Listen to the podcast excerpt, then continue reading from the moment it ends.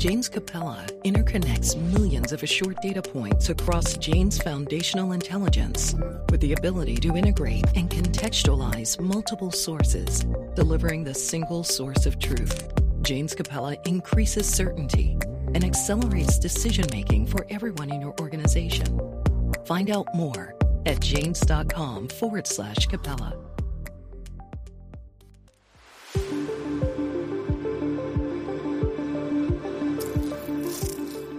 Welcome to the World of Intelligence, a podcast for you to discover the latest analysis of global military and security trends within the open source defense intelligence community.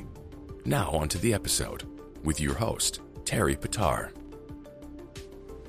Hello and welcome to this episode of the Janes podcast. I'm Terry Pattar. I lead the Janes Intelligence Unit, and I'm joined on this episode by Ellen E. McCarthy, former Assistant Secretary of State for the Bureau of Intelligence and Research. Ellen is someone who has over 25 years of experience in the U.S. intelligence community, including several roles, but particularly serving as the COO of the National Geospatial Intelligence Agency, as well as various uh, bits of time spent working in the private sector, I understand, Ellen. And um, thanks for joining me on this episode. It'd be great to talk to you about some of your experience and, in particular, about some of the things you've been uh, writing about and talking about recently in terms of where the future of intelligence will lie.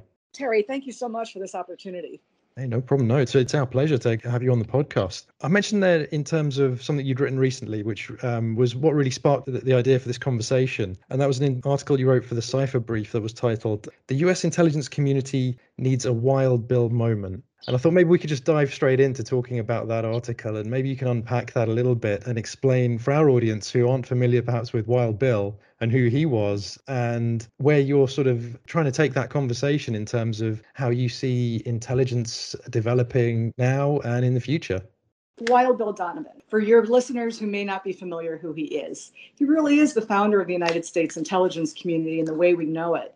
I was actually serving as Assistant Secretary of State at INR and I was actually reading a book on Wild Bill Donovan, and I actually participate in a society, the OSS Society, that actually supports Wild Bill Donovan, those who were part of his team during World War II, and tries to celebrate the history that Wild Bill Donovan actually was the father of. And so, as I was doing some research, I learned that the Bureau of Intelligence and Research at uh, State Department actually was the only operational component left from the from the OSS. So Wild Bill Donovan met with President Truman back early during World War II, and President Truman invested in this small capability that was separate from the rest of government that was supposed to be engaged in special operations and intelligence. And Wild Bill, just like his name, built that capability. And you know, for many of us, we believe that that was what turned the tide of World War II. Um, it was it was a combination of great research and great operations. But at the end of World War II, not surprisingly, the bureaucracy that existed wasn't a big fan of Wild Bill. So Herbert Hoover at the FBI and the State Department, they were not fans of the OSS. And unfortunately, President Roosevelt passed away. President Truman became the president.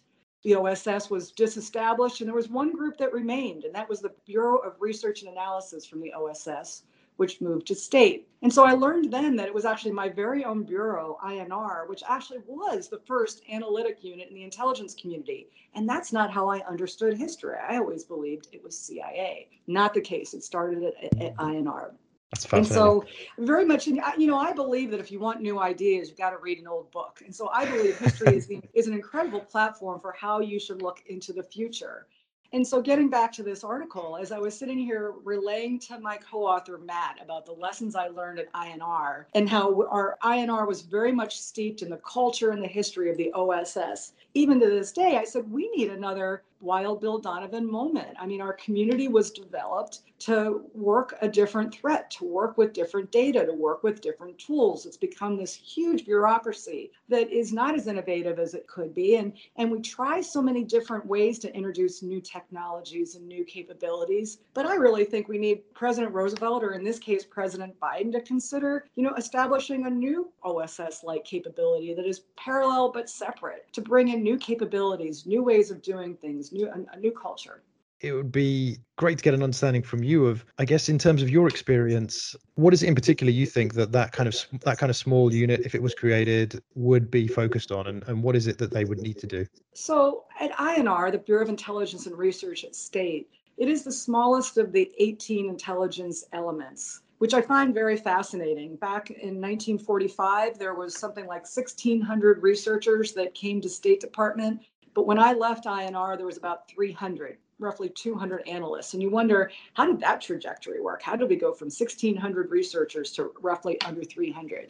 But I actually think small is good in this case. And so having this small unit that was embedded with its user, um, that was co located with the policymaker, our analysts and intel officers at INR tend to stay. And the reason they tend to stay is because they are co located with their user. So it's very exciting to be sitting there with somebody engaging in dialogue about what you're seeing from the intelligence perspective and how that gets transformed into a policy or to have that discussion to be able to share with the policymaker whether or not their policy is actually having the impact that you thought it was having. And so, you know, I spent over 25 years in the IC. I had no idea that this is how INR operated and this is what they did. They're very much um, a producer within the intelligence community. There are two other all source intelligence elements of the 18 I mentioned that's the Central Intelligence Agency and the Defense Intelligence Agency and INR.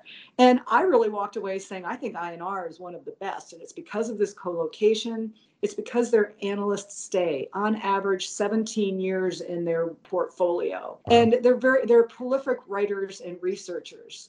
Um, one of my favorite statistics are the President's Daily Brief, which is the community's um, vehicle for delivering intelligence to cabinet level officers.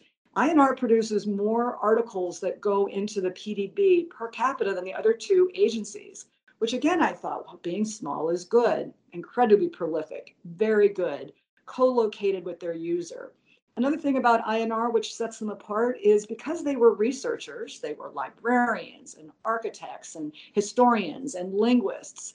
They're very comfortable with open source information. They start their day at the open source level. The State Department architecture is open source we can talk about the security of that architecture at another time, but the reality is, is that you have analysts and operators who are very comfortable working in the open source world. Cables are produced via, via open source information and methods.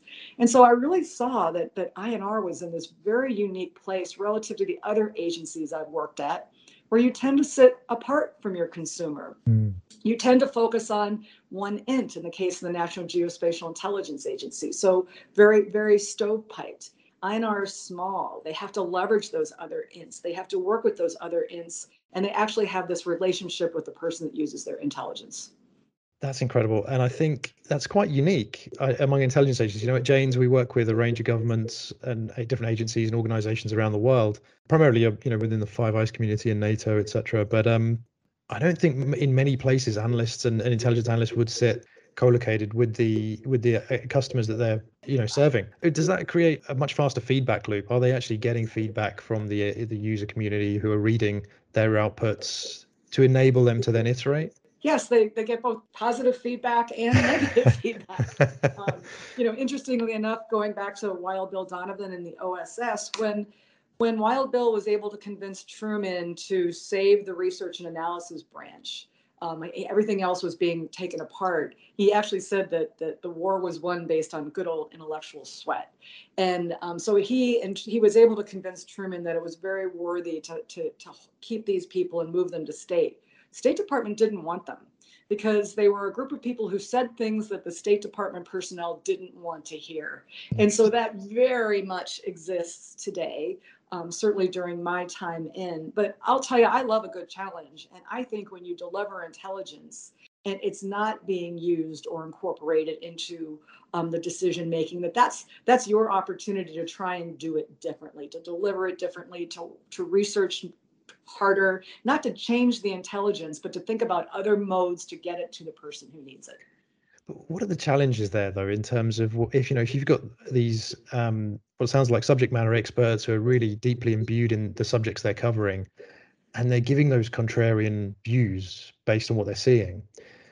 How do they go about communicating that in a constructive way so that it doesn't just become a case of people ignoring them because oh, it's just another INR report? They're always telling us we're wrong. you know, and it can become easy to ignore them because we see that a lot when we use things like we, we, we, we see organizations using processes like devil's advocacy, etc., where you know they don't change around the role enough, and you know it does become easy to ignore people. But was that how, how did they deal with that challenge? Well, it's interesting. I mentioned that how it was 1,300 people in 1945, 1,600, roughly two to 300 today. Um, what I learned when I started at INR was everybody was very happy across the community, across state, with with INR and its products which were very much produced in the way that I produced intelligence when I started at the Office of Naval Intelligence back in the 1980s. You know, you wrote a you wrote a product up and it was delivered in a briefing book, hard copy that was then passed to your user, um, or it would get sent out on a cl- highly classified system for which most of your users or customers didn't have access, so you didn't even know if your product was being was being used. It was actually one very brave senior foreign service officer who said, "Ellen, you know what? INR doesn't feel like it's integrated as it was in the past.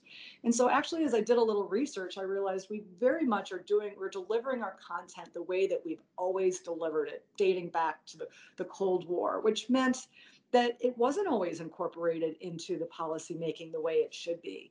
So some of our analysts were incredibly adept at, at, identifying ways to get their content to the person who needed it, to the to the foreign service officer. Actually, most of our analysts were, um, but because we were so small and because we were doing things the way we were doing, we were not as integrated you know, I would argue the world is a little more complex now than it was in mm. 1945. The State Department is different than it was in 1945. The whole national security structure is different. And so we really hadn't sort of updated our methods or looked at ways to deliver um, content differently. Um, you know, looking at potentially um, new source, new new methods to actually push your, your data out. And we hadn't done that.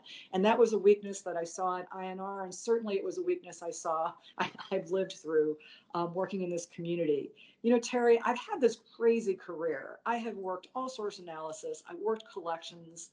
I've worked people acquisition budget, the management side of intelligence. And I'll tell you, it really was my two years at INR where it all sort of came together. Um, in that, you know, the, the, the challenges that this community has right now is, is not just a technology problem. It's, it's the combination of all sorts of things to include congressional oversight, how budgets are aligned, how data is shared. It's, it's, a, it's a big problem and this is where I think this wild bill moment just really comes in. I would I would love to see um, this administration or another administration actually create this parallel capability, much like President Roosevelt did, that runs parallel to the IC, but but potentially looks at data differently and looks at acquisition differently and looks at people differently and builds this parallel path. That's really interesting. And I think, especially in relation to one of the things you mentioned earlier, which is that from what you saw at INR, there was a, a, huge reliance and, and regular use of open source information. And that was really the bulk of what they were doing. And I wanted to touch on that because that's one of the issues that um, you and Matt raised in the article, which was one of those kind of existential threats. I mean, you, you mentioned kind of three existential threats in the article yeah. around, and one of those was around sort of. Um, I guess in the in the round, all three really were around not using um, open source information effectively. So, you know, how would you see this if there was well, kind of parallel organization was created, uh, which would be, I guess, more agile in the way it would deal with information, but would it really have that focus on open source exclusively, or would you see it doing other things? You know, I can answer this question and your last question perhaps a little better because I'll tell you mm. what, what, I saw was because our content was not being as integrated with policy as I think it could be. That was a delivery problem and also could be a people problem. It's hard to go to somebody and tell them what they don't want to hear. I'll tell you at INR, our analysts are particularly good at that because we have a long tradition of being the naysayers, of being the folks who come in and potentially okay. take a different view on things. And again, I think it's because we're small um, and and we, we stay very focused in our area. But the other big issue I noticed from my time at INR was because there is these open source data sources and information sources, Bellingcat, for mm. example. Mm. You know, if the policymaker is not getting the intelligence information that is providing them the foundation for whatever policy they're going to, they're going to go someplace else or they may just not like what it is the intelligence community has to provide and go someplace where they do like what they're seeing that may be ba- based on bad data and bad tradecraft standards but actually provides them the information they need or want that fills the narrative that they're trying to communicate and implement. And so in some ways we have this competitive capability within the ic certainly i saw it at inr so you know if we are developing um, this perspective on a problem, and there are five million other sources that that the policymaker can leverage. You know, now how do you fix that? You know, now we're just one of many sources, and you know, 30 years in the intelligence community, I know that many, many times my bosses have not used the information that I have provided them or my consumer hasn't. But now it's just so much more pervasive than it was back in the 1980s. There's just so much more out there. And mm-hmm. unless the IC can get its arms around that and really incorporate it into into its workflow, I, I think we're going to be constantly sort of running behind the eight ball. Yeah, that's really interesting, and I think that's something that everyone is, has seen. I, I, guess in terms of the impact of some of those other organisations, and, and you know we're we're seeing it across lots of different spheres now. It's not just specific organisations that are doing more investigative, open source research, but also where we're seeing others doing more innovative things, even with things like satellite imagery. Now, obviously, commercial satellite imagery, you know, you would have known from your your time at the NG, NGIA that it's improved hugely over the last 20 years. And and you know that's become a massive area of open source information that people are using um, commercial imagery to do things. You know we saw just uh, recently um, buzzfeed won the pulitzer prize with their article on looking at the internment camps in china uh, for the for the, you know, where they where they're keeping the uyghurs. And um, you know highlighting a massive issue that needs to be raised on a foreign policy foreign relations level and and doing all of that with open source information. And i think you're right that if decision makers are reading this kind of stuff in the news or they're seeing it on websites or online and it's freely available it's going to grab their attention. So is it a competition for attention? I mean because i guess the danger is there like you, you alluded to that policymakers decision makers could just look for the things that line up with what they want to achieve or the agenda they want to push through. So is there a danger also that in that kind of competitive environment there's a, there's going to be more politicized intelligence being produced you know i heard so often about the politicization of intelligence and you know what i i certainly did not see it in the community i've spent most of my career in at least in the places that i worked and the people i have worked with. But i'm not surprised to see that there's this politicization of intelligence because of this this environment that you describe right now where you can you can pick the things that um, actually support the position that you would like to take.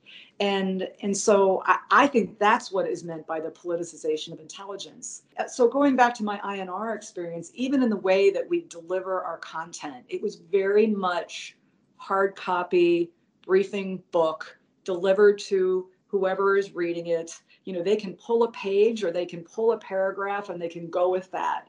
And you may be missing the rest of the context when you just take hmm. pieces of that.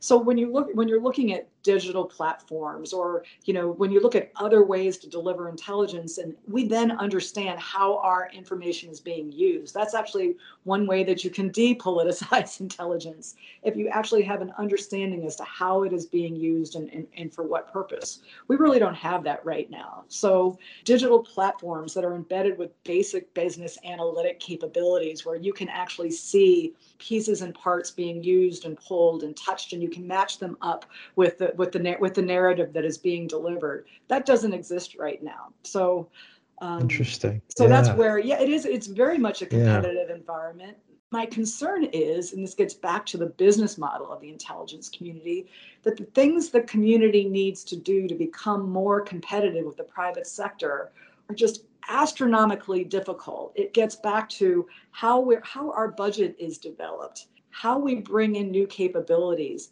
how we share data across the government. I mean, these it's they're not very sexy problems, but you know, you'll hear all the time. I'm sure you've had analysts said, "I would love to work with this, but I can't get it, or I can't mm. buy it, or I'm not allowed to look at it." And so, the things that you need to do to fix those problems it's it's not just a, legislative change proposal here or we're going to develop this pilot there. It's big, and again, that's why I think we need a wild bill moment.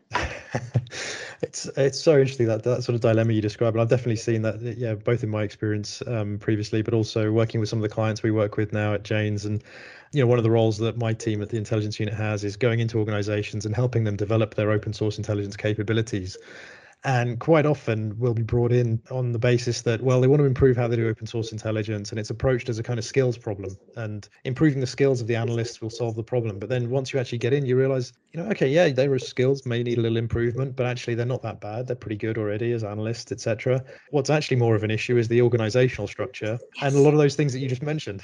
It's, it's, it's always the organizational yeah. structure and, and the and the culture. You know i think yeah I mentioned in the in our article, Matt and I, that you know that INR, one of its that what made it unique was its co-location with its client. It's use. I prefer using user, so yeah. um, it's co-located with the user, and I think that's where it all begins. You know, so many, so many other agencies, most other agencies that's not how that, that's not how they work. That's not how their their analysts are not co-located with their user. In fact the organization discourages them from being co-located for with its user for for a whole host of reasons. You know another man that i i think was brilliant for his time was sherman kent. You know sherman kent was the again the father of intelligence analysis. And you know his teachings are still very much fundamental to how we train and, and develop and um, run our analytic cadre. I think his days are over. You know, I, I really believe that where it begins um, as you're going to these organizations is about is about your analyst or your intel officer being able to sit down with the person who's developing the policy or making the decision and being a part of that you know being a part of that group and I know there's real concern about politicizing intelligence, but I will tell you that's, I look at my analysts at INR, that was not a problem for them. You know, they very much were experts at their trade. And if they had someone coming to them saying, I want you to change the intelligence to support this policy, they were very good at saying no because they knew they had a, a leadership cadre that would always have their back. I think ultimately it becomes a self-defeating problem, right? I mean, if they're producing politicized intelligence, it's ultimately going to be rejected by somebody. Somebody's going to look at it and say, "Hang on, this isn't very good," and then the demand lessens. Whereas it, it sounds like what you're describing is that INR actually has built up a culture over many decades of performing really well and delivering really good product, and that creates its own demand. Yes, absolutely. Mm. You know, so which which avoids the politicization, right? It really it, it, it really does. Yeah. And again, that's where I say that small is good because we're a lot we're very, we're much more agile. Um, we are able to meet the needs of the secretary and his senior leadership team much more easily. We have this larger intelligence community that we can leverage to get the intel that we don't have. But I think on some level, this large intelligence bureaucracy is actually getting in the way. You know, large bureaucracies get very good at making donuts. You know, that's sort of how it is structured. They make donuts we, we take on the Soviet Union, you know, or, or, we take on terrorism. But the world is so much more complex now, and it's not surprising that this ginormous bureaucracy is having its having a hard time sort of getting its arms around threats that are not traditional. And by the way, threats that are better served by open source data. Climate change, you know, the issues with health and, and, and viruses and and sanctions, how we support sanctions. So much of the data that we need to do this work is available in the open source sector. And yet we can't get access to all of it for a host of other reasons that we can talk about another time. But that's yeah, no. I appreciate. We have, we have yeah. so much data, but we're not even getting all the data we need. And I think I think sometimes it's viewed almost as a problem of of quantity when in terms of you know getting all of the data when actually the problem is how do you empower the analysts that you've got who have the expertise to know where to look for information? You know you mentioned that a lot of the analysts at INR are people who are information specialists and they know what they're looking for. How do you empower them to just go out and get what they need?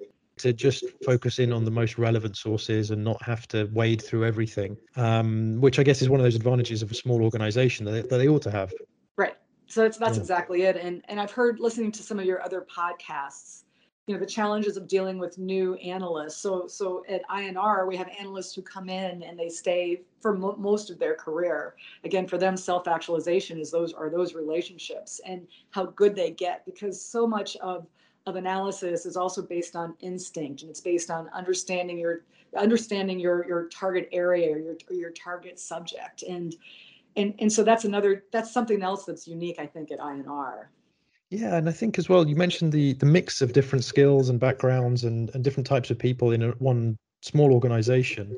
Uh, maybe you could sort of just comment on that a little bit more. How important is that really in terms of being able to produce those more rounded assessments which as we are now living in this more complex world and there's so many different challenges and you need those the, perhaps those different perspectives how important does that become well, it's a, again, they are a um, they are a reflection of the research and analysis branch from 1945. It's a mixture of you know people with different backgrounds, different skill sets, in a way that I know exists at the other agencies, but because we're smaller, it just it's, it's it just seems so much more obvious.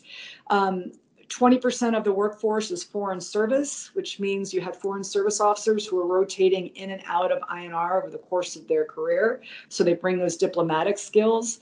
We have political scientists. We, I mean, we have, we, we have people who um, reflect the bureaus upon which they support. And, you know, the diplomatic corps is a very diverse corps um, in terms of sort of the areas that they focus on, and it's it's getting even more diverse within in this administration in terms of the challenges that the, the diplom- diplomats face. So INR is very much a reflection on that, whether we're talking about emerging technologies or cyber and you know counterintelligence threats from Russia, you know, so INR is this small microcosm of, of, of experts who reflect um, the user at state at State Department. And because they're small, there's no need to create mission centers because they're so small, they have to work together. And so, as they're facing um, big issues like global power competition or um, misinformation out of Russia, they tend to work together. They tend to work across offices and they bring in all those unique views, which is why I think INR products are different. And the way we present those products are different because we tend to tell a story. So our consumer is the diplomat diplomats love to read. They love stories. They love you know they they like the written word. And that's where again inr is encouraged to write products the way diplomats want to read them. That's really interesting. You mentioned as well that that, sh- shaping and framing of the output as a story and a kind of narrative i guess it really does help i think get the information across to users and i think it's something that's underrated as a skill and as, as something that organizations working with that type of user actually focus on. Uh, too often it is about the collection and it isn't really enough there isn't really well again i'm showing my own biases here but it's not enough there's not enough focus on the analysis and actually the output but um, you described this type of agency that could be created a new and you know within that wild bill moment this new organization if you were able to sort of structure it and set it up in any way you could, I mean, how would you how would you go about doing that? Well, you know, I mentioned in the in the article that Matt and I wrote, we discussed the State Department as being sort of a, a model for how this might work. You know, it's very interesting that we wrote this article before we even saw glimpses of what the new national security strategy, mm-hmm. um, which the current administration they they put out a preview of it, but we haven't seen the strategy yet but it talks about diplomacy as being the main lever for national security. It talks about this need to invest more in diplomacy and that, you know, we've looked for so many years at the Department of Defense and defense operations as being sort of that primary le- lever um, but that that this administration and, and I happen to agree with them really should look at diplomacy as being the primary lever. That that's where where it all should begin. If you if you think about it, I mean, we fought a lot of wars over the last 75 years, but the world we're facing today is not one that can be dealt with by traditional by traditional battles, traditional military operations. It's far more the need for diplomacy is just far greater than it ever has before. So I believe that this new organization should model some of the some of the sort of the way the State Department operates. I'm not suggesting that the State Department is perfect by any means, but it really should emulate um, so many of the things that INR you know operates in right now. The reason that INR um, I don't think is is better known is because some of the challenges it faces are the things I discussed just very briefly. It's the budget, it's the acquisition, it's mm. how it's overseen. Um, INR is the only intel element that is overseen by two Senate committees, um, both the Foreign Relations Committee and the in Senate Intel Committee. Bizarre for a group of 300 people. You know, oversight can be good, but too much oversight is not always that good. Um, mm. And so, what what INR struggles with is they have this incredible content, but they don't have the resources to work on the delivery. As and that was so that was my focus while I was there. So I would I would model all the good things about INR, but I would not model the bureaucracies that exist not only with INR but across the rest of the rest of the IC. Um, this has to be a group that um, embraces open source. Um, it has to be a group that isn't struggling with some of the business issues that the others have in terms of how it gets resourced and and how, how it how it can bring in new technologies so some the acquisition model should be a little different for this group um, how they access data should be different. The whole how they collect, process, exploit, and disseminate intelligence should be different than it is right now. Again, I think it gets to being co located with your user, being in the room as policies are being developed.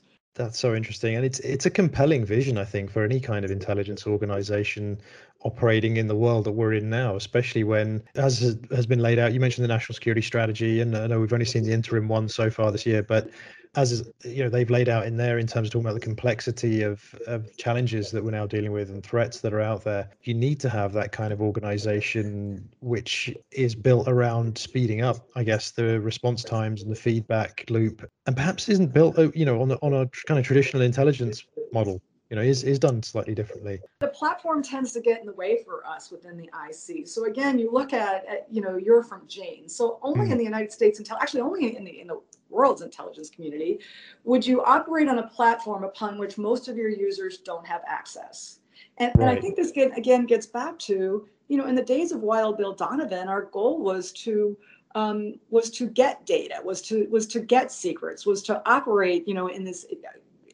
behind this this steel door.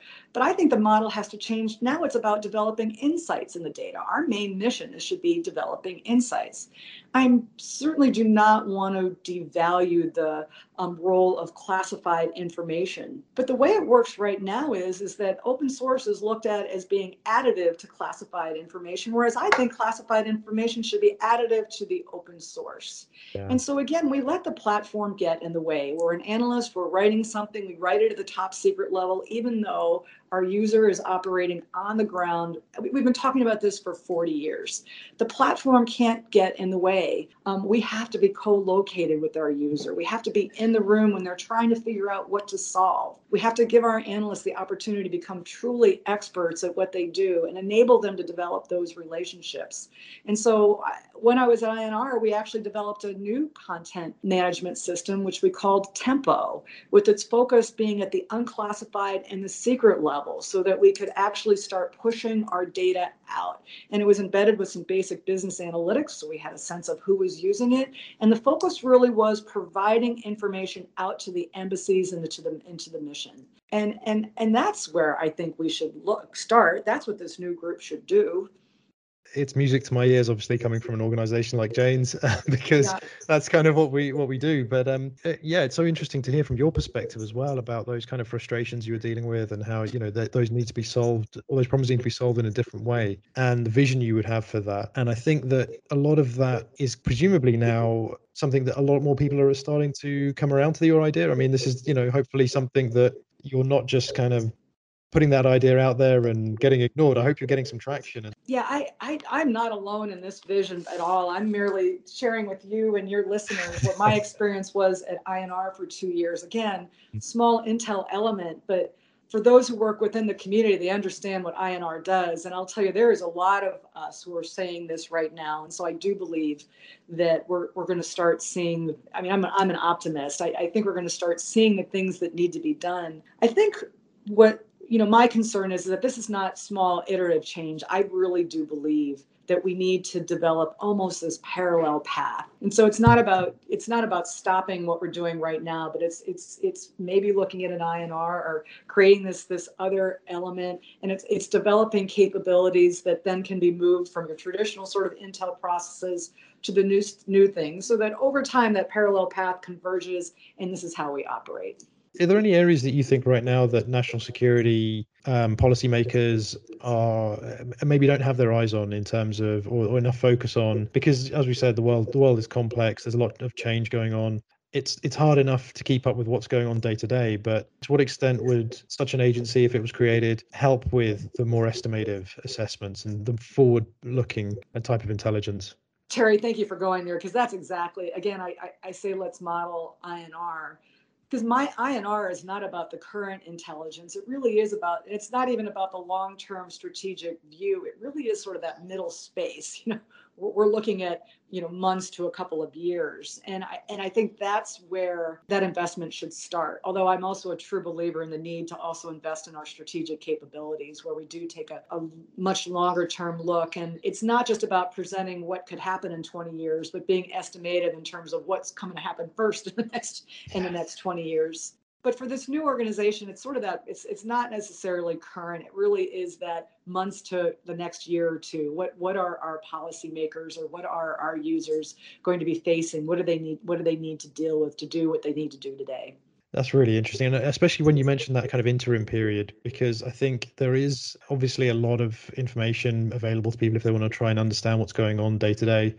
Um, in fact, probably too much, and the overwhelm is one of the challenges you mentioned in your article with Matt. But um, the and the longer term strategic picture is is kind of I think neatly approached through some of the reports that come out, like the Global Trends report earlier this year, which comes out every four years and is you know really interesting. I think in the way that it constructs scenarios that, that we could see emerging um, in that sort of more distant future. But you're right in terms of that middle period. That's I guess where, especially for the users you talked about, when they're policymakers, that's really the period that they can affect.